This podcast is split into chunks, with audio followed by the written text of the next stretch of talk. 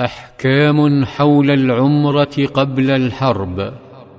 كان صلى الله عليه وسلم يتفقد أصحابه بالحديبية. فمر على صحابي اسمه كعب بن عجرة فرآه يوقد النار تحت قدر. كان شعره شعثا والقمل يتهافت على وجهه. فرق له صلى الله عليه وسلم وقال أيؤذيك هوامك هذه؟ قال نعم. انصرف النبي صلى الله عليه وسلم من عنده لا يدري ما يقول له. فالرجل محرم وحلق الشعر محرم عليه حتى ينهي عمرته. فنزل قوله تعالى فمن كان منكم مريضا أو به أذى من رأسه ففدية من صيام أو صدقة أو نسك. فأتاه صلى الله عليه وسلم وقال له ما كنت أرى الوجع بلغ بك ما أرى. تجد شاة؟ فقال كعب لا. فقال صلى الله عليه وسلم فصم ثلاثة أيام أو أطعم ستة مساكين. لكل مسكين نصف صاع. ثم دعا صلى الله عليه وسلم الحلاق فحلق رأسه. فرح كعب. لكن فرحه لا يعادل فرح الصحابة حين رأوا عثمان مقبلا على بعيره من بعيد. لكن الأمور لم تكن كما أملوا. فقد طرأت أحداث خطيرة. فهناك قائد اسمه عروة بن مسعود الثقفي. حرض أهل الطائف على حرب المسلمين.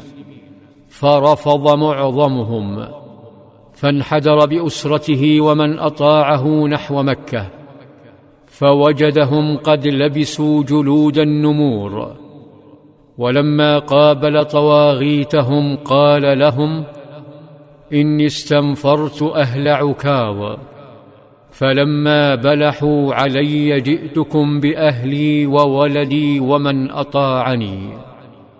كما انضم الأحباش حلفاء قريش تحت قيادة الحليس بن علقمة فزحفوا جميعا للقتال حتى طوقوا المسلمين.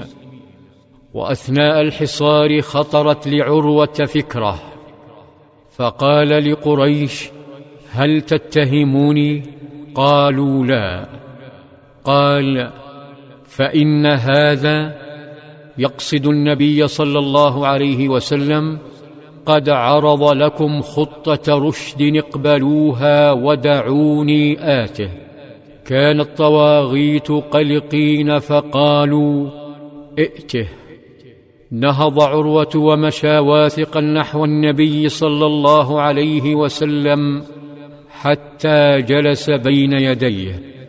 ولما جلس قال يا محمد جمعت أوباش الناس أي عبيدهم وأقلهم منزلة ثم جئت بهم لبيضتك لتفضها أي لتهاجم أهلك.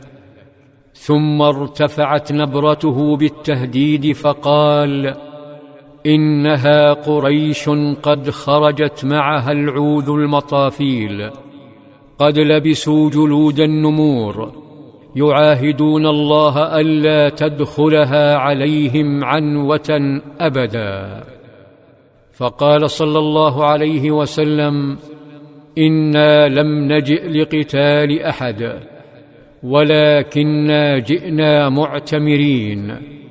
وكرر ما قاله سابقا. أحب عروة أن يقلب الحق باطلا فقال أي محمد هل سمعت بأحد من العرب اجتاح أهله قبلك؟ ثم نظر إلى الصحابة فشتمهم قائلا فإني والله لا أرى وجوها.